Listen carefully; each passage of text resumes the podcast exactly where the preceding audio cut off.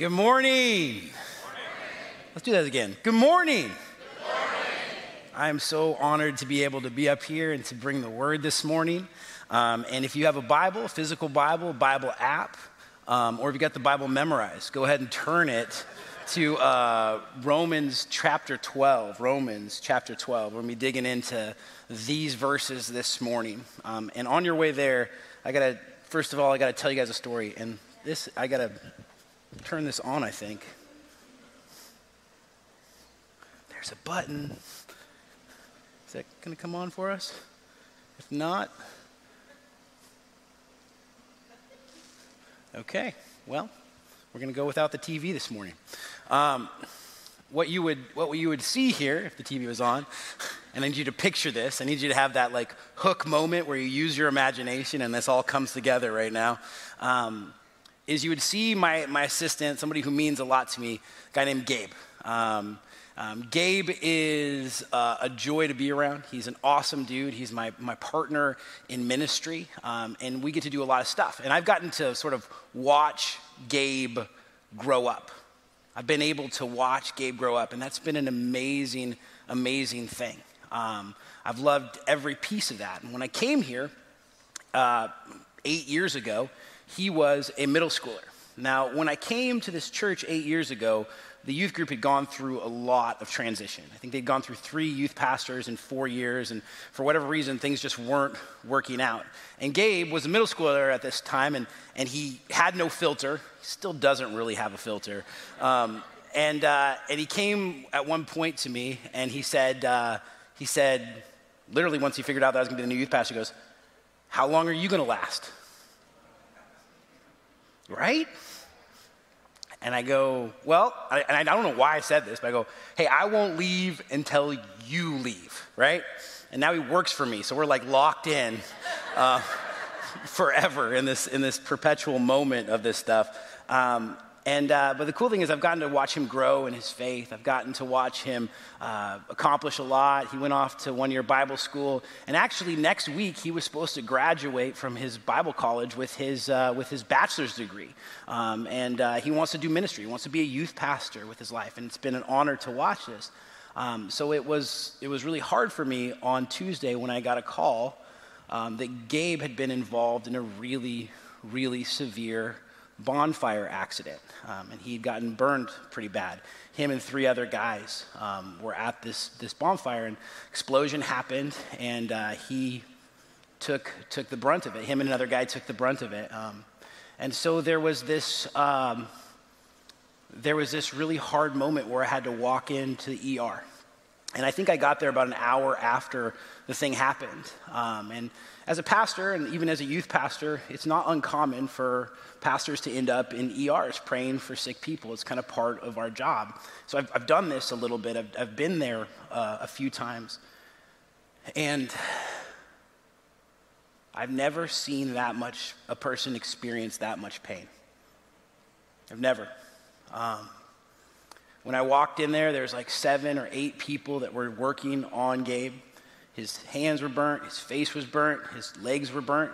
Um, and there was a palpable amount of angst, of, of emotion in this room. And uh, me and uh, uh, Jacob Whitesitt were there, who's another one of our, um, our interns.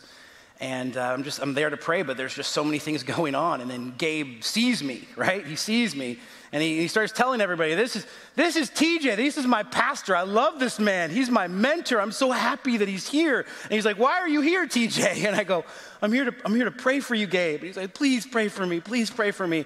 And so I, I, you know, usually you take your hand and you put it on somebody, but I don't, I don't know where to put my hand.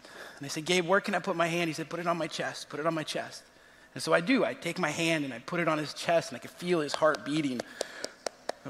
And, uh, and I pray. I don't, I don't know what to pray. There's so many things going on. There's so many beeps going on. There's all this stuff. And I just pray for healing. I pray for courage. I pray for the doctors who are working on Gabe. I pray for whatever I can pray for in this moment. And, and, then, I, and then I say amen, and I sort of back up. And then Gabe looks at me, and he smiles. And I'm like, "Why are you smiling right now? This is weird."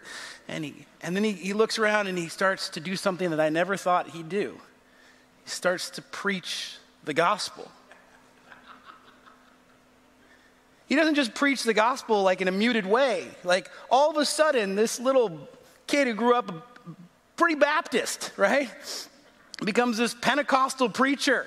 And he starts saying, my name is Gabe Strunk, and I believe in the resurrected Jesus. He, he offered himself for me. He went through pain for me. He is in my pain now. He is with me in this pain now. He looks around at all the people working on him and goes, does anybody here not know Jesus? Is there anybody here who doesn't know Jesus? And I'm like, back, I'm like, this is weird, okay? I don't, uh, what's going on? And then people start to raise their hand. I know Jesus. I know Jesus. I look around like everybody for some reason who's working on Gabe knows Jesus. Why does that happen? How did that happen? And I'm looking around and they're all raising their hands. And then the guy who's working on Gabe's hands, the one who's closest to him, literally says to him, he goes, I don't know anything about that. And then all the people there who probably had worked with this guy for a while say, yeah, he doesn't know anything about that, you know? And Gabe looks at him, and Gabe, like, he's in pain, right? I'm, I'm still there. I'm watching him sort of writhe in pain. He looks at him, he goes, what's your name, sir? What's your name? And he goes, my name is Mark. And he goes, well, the good news, Mark, you're already in the Bible. Uh, and he starts to He starts to preach to him. He starts to tell him about Jesus who, who died for him and that, and that he'd be resurrected. And, the, and everyone there who's like, hey, guess what? Mark's the guy in, for the ambulance. He's the one who's going to take you over to Harborview. You're going to have two full hours with Mark. And, and poor Mark is like, oh, no, you know. uh, and the whole time as they're wheeling him out, he's literally talking to Mark this whole time. And there it was, the moment that I, I saw a boy become a man. Um, In his hardest moment, in the middle of the craziest pain that I've ever seen in my life, this man chose to preach the gospel of Jesus Christ. And it was a mirac- it was miraculous. It was amazing.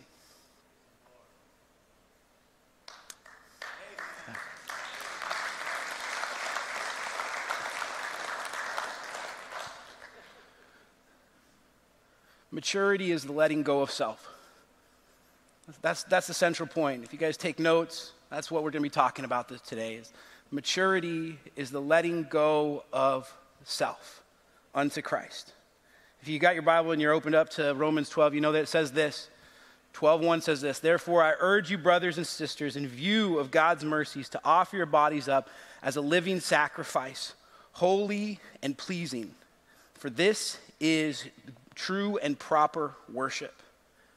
I want to suggest to you guys this morning, when you think about that, that word sacrifice, offer your bodies up as living sacrifice. When Paul would have written these words, the whole world to which he was writing these words would have been all about sacrifice. Sacrifice was the way of the world. Every religion was about sacrifice. Every government was about sacrifice. Every civilization was about sacrifice. So when Jesus dies on the cross and there's this new thing that's going on, there's this new faith that's happening, people want to know, what do I got to sacrifice? What is the sacrifice that I have to give up in order to follow this Jesus? And worship is almost always in the Bible equated with sacrifice. So what is this sacrifice that we're giving? So if you got a Bible, you can just circle the two words, living sacrifice. Living sacrifice. God does not want a dead sacrifice. Now, some people may be called to be martyred for Christ. And we know that. There's some of the most amazing stories that we're, we get to, to talk about in um, in Christianity, like like uh, like Jim Elliott, who who died um, on the mission field, and his wife took over his ministry and ended up saving the whole tribe there. And it was a crazy moment of of God using one death to bring about life to all these uh, to all these people. But for most of us, we're not going to be called to die, because that's not the call of Christ to everyone. But to all of us, he calls all of us to live for Jesus and to die to what? Self. To live for Jesus and to die to self. Now, this is what worship is supposed to be. Living for Jesus, dying to self. This is what the Bible calls true and proper worship. In our day, the, the time in which we live, we conflate the word worship too often with just, with just music. Now, worship and, and singing can be a sacrifice. In the Bible, it says that we bring the sacrifice of praise. Um, and so, yes, it, it does take sacrifice to get here in the morning and to be to to be at church and to sing these songs. You have to sacrifice your pride to sing out, to put your hands up, to, to show people that you love Jesus, to show God that you love him. It does take sacrifice. However, the true and proper worship is not done just once a week at church. It's a living sacrifice. It's that we choose to live for Christ and to die to self. True worship is a selfless life. You can write that down if you got notes. True worship is a selfless life. When we see selflessness, it helps us to praise God.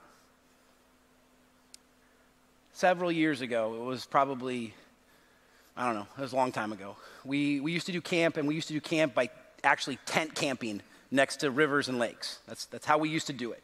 Um, we'd set up a bunch of tents, and uh, we'd set up uh, everything, and that's that's how summer camp went. And it was it was it was awesome for the time that it was awesome.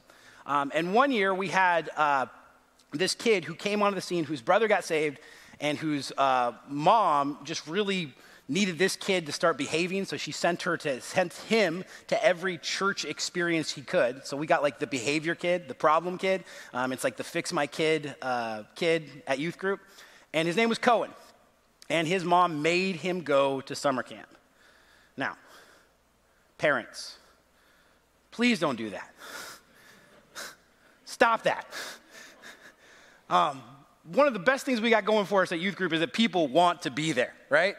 Yeah, teachers have to deal with behavioral issues all the time because kids don't really want to be there, right? But at youth group, everybody who's there wants to be there. But if I don't have the disciplinary thing of like, hey, I'll call your mom and she'll come get you, like a kid who has that, he's like, please do, because I want to leave, you know? If I don't have that ability, then it's really, really, really hard. And Cohen was really, really hard. And he was not just a behavioral issue, but he wanted to declare to anybody who would listen that he was an atheist. He didn't believe any of this stuff, and he didn't he didn't want to believe any of this stuff, and he thought it was all just a bunch of lies and for, for weak people is what he used to always say. And so he, he came to summer camp, and I was rolling my eyes, and I'm like, how is this going to work? And so he got there, and to my surprise, he sort of liked the summer camp. Right? He liked the water skiing, he liked the tubing, he liked talking to the cute girls, right? He didn't mind the food, uh, he liked being around, he even liked the quiet time and the small group time, but there was one thing that he would never do. He would never go to any of our chapels, any of our worship services. Whenever worship started, Cohen would beeline to his tent, and he'd sit there in his tent, not do anything because we took their phone away, just sit in his tent until worship was over. I also at this time had a, had a guy on my staff whose name was Chris. And Chris was a massive Samoan dude, okay? He looked like an N F L offensive lineman. And he, and he was perfect for security because he intimidated people by his very presence. That's who he was. But he was like, like one of the softest humans ever as far as like personality goes. But you wouldn't know that by looking at him. He looked like he can just like pop you, you know? Um, That's the image I want to give you. Yeah, he could just do that, you know? And and so whenever I had a problem kid, I would always send Chris to go after them. And I said, Chris, can you go get Cohen out of his tent? And he'd be like, all right, bro, I'm going. He talked like that, right? All right, bro, I'm on it. And he'd, he'd go over there. And it would always work. This day it didn't work. Chris comes back and goes, he says, he says, bro, he doesn't want to come out of his tent. And I'm like, well, make him. He's like, well, I can't make him. And I'm like, well, I don't know. Fix this. He goes, well, I was thinking, T J, can I just sit by him? I'm like, what do you mean? I'll just grab my chair and I'll sit by him because I think at summer camp it's not good for anybody to be alone. All right, Chris, you can do that. So Chris grabs his, I don't know where he got this this camping chair. I mean, it must have been, uh, it was like, it was it was a heavy-duty industrial commercial-grade camping chair. He grabs it and he takes it over there and he sits this thing right next to, and it's so funny because he's such a massive human and this is a one-person tent, so he's like the size of the tent, you know? It looks like two dome tents right next to each other, you know? And he sits there and, and worship is going on and I kind of glance over once in a while and I can hear him talking And then afterwards, I go, what did you guys talk about? Well, mostly I just asked if you wanted to come out yet. And I said, what do you say? He said, no. And I said, well, did you talk about anything else? So I go, I, I told him why I'd come out. And he goes, he goes why, why is that? Well, because I didn't like church at all either until God got to my heart. And I told him about that. And I was like, well, that's good, Chris. I'm glad you're doing that. He goes, well, tomorrow if he does it, I'll go sit by him again. And, he, and I said, all right, man, do what you got to do. And of course, he loves all camp. Worship starts. He beelines to his tent, sits in his tent. Chris goes over with his big industrial-sized lawn chair, sits right next to him. Um, and but this time, Cohen, halfway through the service, pops out of his tent and sits next to Chris. And I can see that they're talking the whole time. And afterwards, I go, Chris, what did you talk about? Well, I, I just kept asking him if he wanted to go over to the worship service. And what did he say? Nope. He told me that he was an atheist.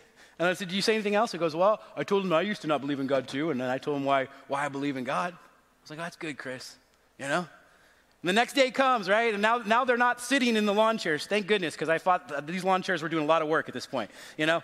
Um, and so they're just standing there, and they're talking right next to the tent. And then the fourth day comes, and they're like halfway between the tent and the worship service, but they can't hear anything. And it's the last day, and Chris finally gets him to stand in the back of the worship service. But the last day is the gospel message. And the way in which these camps work is the whole week, the speaker is working towards this gospel message. And Cohen has missed every single one of those messages. And so he's showing up to this worship service too late in my head, too late in my head. And there he is with massive Chris, little Cohen, and they're standing in the back of the worship service. And the guy goes to give the invitation. And of course, I look around to see who's receiving it. And all these hands go up. And I couldn't believe it. But there it was. Cohen's hand went straight up, and he received Jesus in that day. And I was looking at that. I was scratching my head. I was like, God, how did that happen? God, what? Like, he didn't hear any of it. He didn't, he missed worship every single day. And it was at that time that this verse, offer your bodies up as living sacrifices, that Chris went and lived a life that looked like Jesus by sitting next to a kid in a tent and talking to him about Jesus, and he shared the gospel with him. And Chris sacrificed his worship time and his camp experience to sit by, by Cohen. And so therefore, Cohen heard the gospel not through the speaker, but through a life that would have been transformed by Jesus. And so when he said yes to Jesus, it was the work of Chris through Jesus Christ, where he found Jesus. Let's say it again, guys, is that living a selfless life is what worship is. If we want to tell God you're worth it, we've got to get rid of self. We live in a world where we don't have like a bunch of golden cows that are icons everywhere, that everyone's going like, this is everything. We don't have, we don't have those, those gods of the Old Testament anymore. They're, they're gone. They never existed, and so they faded away as people moved on with their lives. But we still have idols in our culture. And the idols that we have in our culture, the biggest idol is the idol of self. And you see it everywhere. You go to Barnes and Noble, or you go into the, your Kindle or your bookstore or your Audible account, you know that like every genre nowadays starts with the word self, right? Self-help, self-affirmation, self-care, do it yourself, you know? Self-acceptance, self-forgiveness, everything is about self. Now, we think about that. We, we, we live in a society that has so many advancements, right? We sent someone to the moon. We have like iPhones that can beam us any information we want at any given time. We have the ability to go like two hundred miles an hour in a car if we, if we were so inclined, you know? We live in all these times. And the crazy thing about it is we get to just live off of the benefits of all this intelligence that's out there that we have no idea how it even works, but if we pay enough money, we can opt into that thing. We didn't create it, but we get to just be a part of it, right? And the crazy thing about that is if we think about it for a little bit of time, we understand that us, in and of ourselves, are not that impressive compared to all of the vast knowledge of humankind, let alone God. We know that. But we don't read books about who invented the, the, the, the rocket. We don't read books about who invented the car. We don't read books about, we read books about self. We are so We, we look around at all the stuff, and we what we're most interested in is ourselves. Why is that? Well, because self is an idol. And self is the idol that we have to give up in, in order to pursue Jesus. The sacrifice that he asked for us, a living sacrifice, is the sacrifice of self. And when we start to live selflessly, we start to literally look like Jesus. And that's when everything starts to change around us. The next part of it here, verse two says this, and I'm just going to read part of verse two. It says this: do not conform to the pattern of this world, but be transformed by the renewing of your mind. The renewing of your mind. Do not be conformed to the pattern of this world, but be transformed by the renewing of your mind. Jesus, when he's praying for his disciples in John seventeen, he prays a prayer that's very similar to what Paul is saying here. He prays this prayer. He says, he says to God, and this is about his disciples, I have given them your word, and the world has hated them, hated them. And they are not of the world anymore. My prayer is that you do not take them out of the world, but that you protect them from the evil one. What they're ultimately saying, and you can write this down, is this: be in the world, but not of the world. Be in the world, but don't be of the world. Now, I'm going to say this, right? Let's start with that first part. Be in the world. Christians, we need to be around people who don't believe in Jesus. It's actually the calling of our lives. I see this happen all the time, even in youth group, is that people come, they say yes to Jesus, and within like a couple months, they have no friends who don't know Jesus. Everything they do is about church and church life. And here's the crazy thing about it is, when that happens, when all you do is surround yourself with other Christians, I'm going to say it, it gets weird. Guys, Christians, we get weird when we just surround ourselves with other Christians. That's when like, like things like fellowshipping become words, you know? Like I'm, I was just fellowshipping the other day with someone. It's like, what does that even mean? Is that like a Lord of the Rings reference? What is that? You know, we, we, we, we, we get strange. Why? Because we're not on the mission field. We are called on this great mission that once we receive from Jesus, we're supposed to give it to the world. So if all we do is just sit here and receive, what we do is we become spiritually fat and ineffective. We're not, we're not able to go give what we've been given to the world. So we have to exist in this world. You need to have hobbies. You need to have workspaces where you are surrounded by people who do not know Jesus. And here's the next part of this. Is that in that place, it is your job to represent Jesus to those folks and to not be influenced by the things of this world.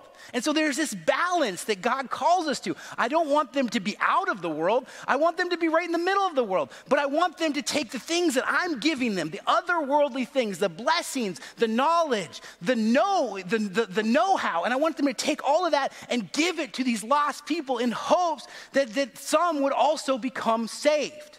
So we, we, we have to be in the world, but not of the world. I want to suggest this, guys, is that Christ's call when we get saved is not that we just simply think Christian thoughts, but we actually inherit the mind of Christ. And I think that's, you know, that's, that's that, that sounds kind of abstract, but let me just break it down. C S Lewis said it like this: I believe, I believe in God the way that I believe that the sun is risen. Not because I can look directly at it, but by it I see everything else. Those of us who've been illuminated by the Holy Spirit, we know that this is the lens by which we see everything. That every situation that we experience in life has a through line to Jesus Christ. And what we have to do is not just think more Christian thoughts or sing more Christian songs or wear more Christian t-shirts or go to more Christian events. What we need to do is actually inherit the mind of Christ. And how do we do that? There's only one way to do that. Be with Jesus. Just be with him. So many people struggle in their relationship with God and they have very little relationship with God. Let me suggest that if you're struggling with your relationship with God, try actually having a relationship with God. How do you do that? Is it just, is, is it humming? Is it, is it, is it thoughtfulness? No. Take out the Word of God. Pray that God would reveal himself to you. Read it. When you get confused, circle that. Ask, your, ask somebody you know about that. And then just keep on reading. Hear from God. Pray that God would continue to use these words to change your life. Every relationship is built around two things, listening and talking. The relationship that we have with God is no different. We listen to God by opening his word. I'm going to say it again. We listen to God by opening his word. And then we talk to God by praying. And if we do those two things every single day, then what we inherit is the mind of Christ. It becomes the filter by which we see every other thing. And that in our darkest moment, we can praise God. Why? Not because it just showed up magically, but because we disciplined ourselves to it. And that means what the word discipleship, it's got the word discipline built right into it. So we read our Bibles and we pray, and then we inherit the mind of Christ. I want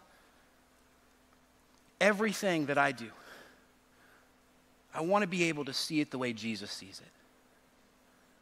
I keep praying that for myself. I want less of the world in me. I don't, I don't want to just see it the way that I see it, you know? And I can get about a lot of things. You know, I can get really way down the road about a lot of other things. And I know that when I spend time away from Jesus, I become about those other things. And I, and I lose sight of, of, of, of Jesus. And I was thinking about this. I'm going to I'm gonna throw my sister under the bus real quick here. Um, she listens online, and, and I usually don't because she's the one who brought me to Jesus.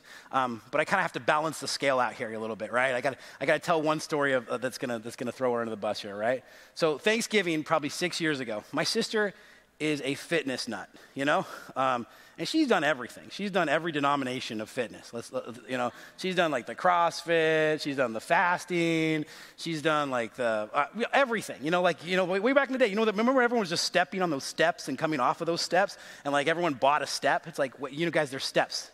You, you don't need to buy one, you know? Um, she, she, she's done all of the things, right? And, and she's, she's always been in good shape. And the crazy thing is, like, I have, like, hardly in my life been in, like, really good shape. And there's been a few times where I'm like, yes, I'm in good shape. But her, her whole life, the Lord just blessed her with this thing. And crazy thing about it is she just preaches the gospel of fitness. And I'm like, you know, you kind of inherited that, right? You know, I don't know if you've ever really struggled, sis, right? But she sees everything, everything, through the mind of a physical trainer, because that's what she was, she was, she was, you know? And it, we were on, we were on Thanksgiving, and we like ran out of something, and we went to Albertsons to go get it. And in Port Angeles, if you guys been over, the whole the whole town's built on a hill, right? It's this massive hill, and the, f- the further up you get, the where it is. And there's this one hill that's really, really, really, really um, steep. And uh, as we're going down this hill, we see that there's this homeless guy who's pushing a cart up that hill. And in my head, I'm like, oh man, this poor guy. And it's raining, right? Because it's raining all the time here. That's part of the part of the struggle we have to deal with, right? And uh, and it's raining. And I'm like, this poor guy, you know. And maybe on the way back, if he's still there, we need to stop. And my sister looks over at him, and she goes, I am so jealous of him. Can you imagine the calf workout that he's getting right now? It wasn't even a joke. She was just being serious, right? She was just being serious because at that point in her life, everything was seen through the eyes of a, of a fitness trainer. That's, that's, that's what she was. Now, guys, if we could take all the things that we could be about and say, I don't want to be about any of these things. The first thing I want to be about is Jesus. And we say to Jesus, let me inherit your mind. Break my heart for what breaks yours. You know, God, let me see the world the way you see the world. If we could inherit that as Christians, we would change everything. There wouldn't be an empty seat in this house. There would be people lining up out the doors, not because of how good it is here, but how good you are there. My prayer for you this morning is that you would discipline yourself to the Word of God and to prayer so that you can inherit the mind of Jesus Christ. Let's look at the next part of this. It says it this way. Then you will be able to test and approve God's will. This is verse. This is the second part of verse two. Then you will be able to test and approve what God's will is, his good and pleasing and perfect will. Now, guys, think about what was just said there. So much of our Christian experience, and I get this question probably more than, eh, probably one of the top questions I get is, what is God's will for me? I'm trying to figure out, it's some version of that. Like, I'm trying to figure out if this is what God wants for me. I'm trying to figure out what God would, would, would will me to do in this situation. And here is, the Bible says, if you do all these things, you give up your bodies as, as living sacrifices, and you live this life, and you inherit the, the mind of Christ, and you transform, you're renewed to that, then you'll be able to discern and approve what the will of God is.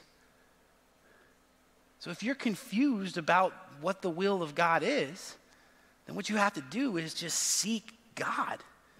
And he's going to just give it to you. He's going to tell you in your quiet time with him.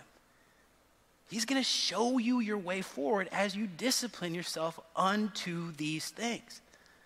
I wish, I wish that that was a more, like even when I wrote that, I wish that was a more like profound point.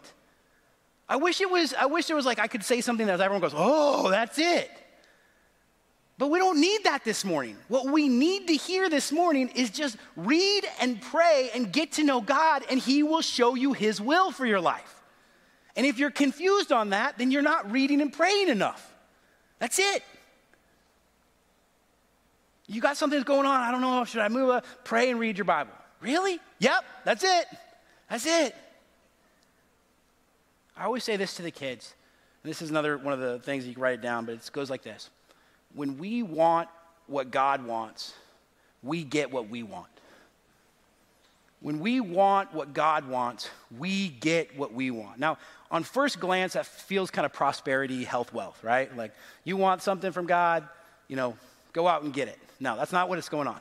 What we have to do is we have to learn to align our desires Align our desires to the heart of God, and then ask for those things. And then God's like, yep, I will give you those things. This is what it means to not use God's name in vain. A lot of people think that's about swearing. It's not. I'm going to say that again. It's not. The idea of using God's name in vain is when you use God to get what you want. That is vanity unto self, and it's using God for your own vain conceit.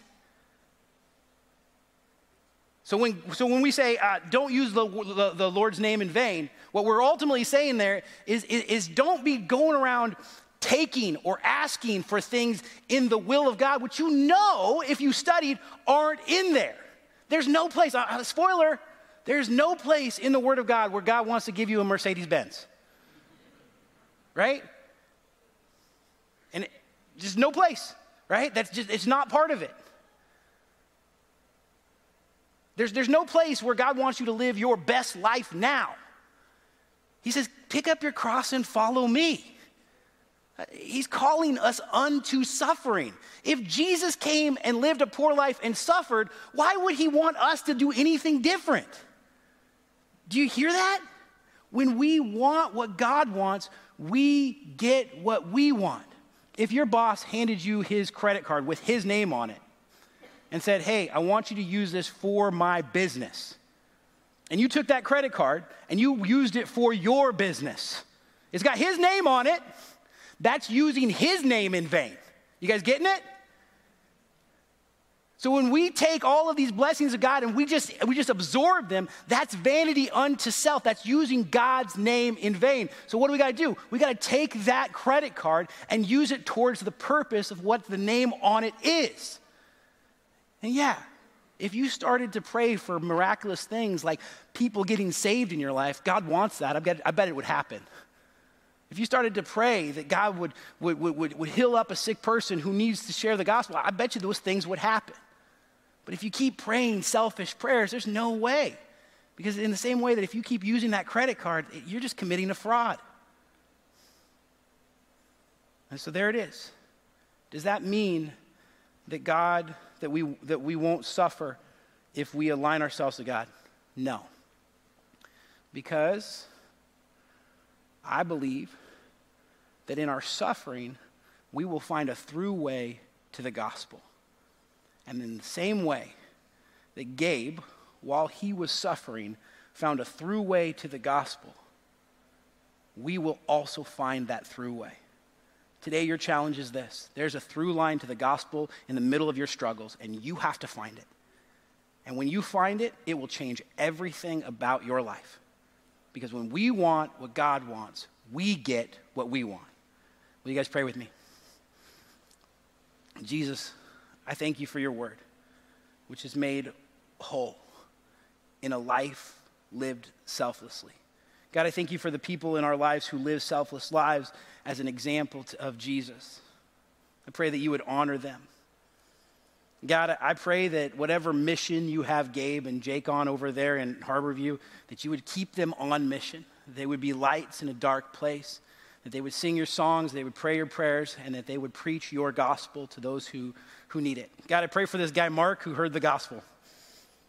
God, would you make it so that he would come to know you? Would, would you make his life a testimony? God, I pray that we wouldn't avoid suffering, but we'd run straight through it because we understood that you ran through it on our behalf. And God, I pray that we would be the church and the people who would suffer well unto your gospel. We love you, Jesus. It's in your name we pray. And all God's people said, amen, amen, amen, amen. amen.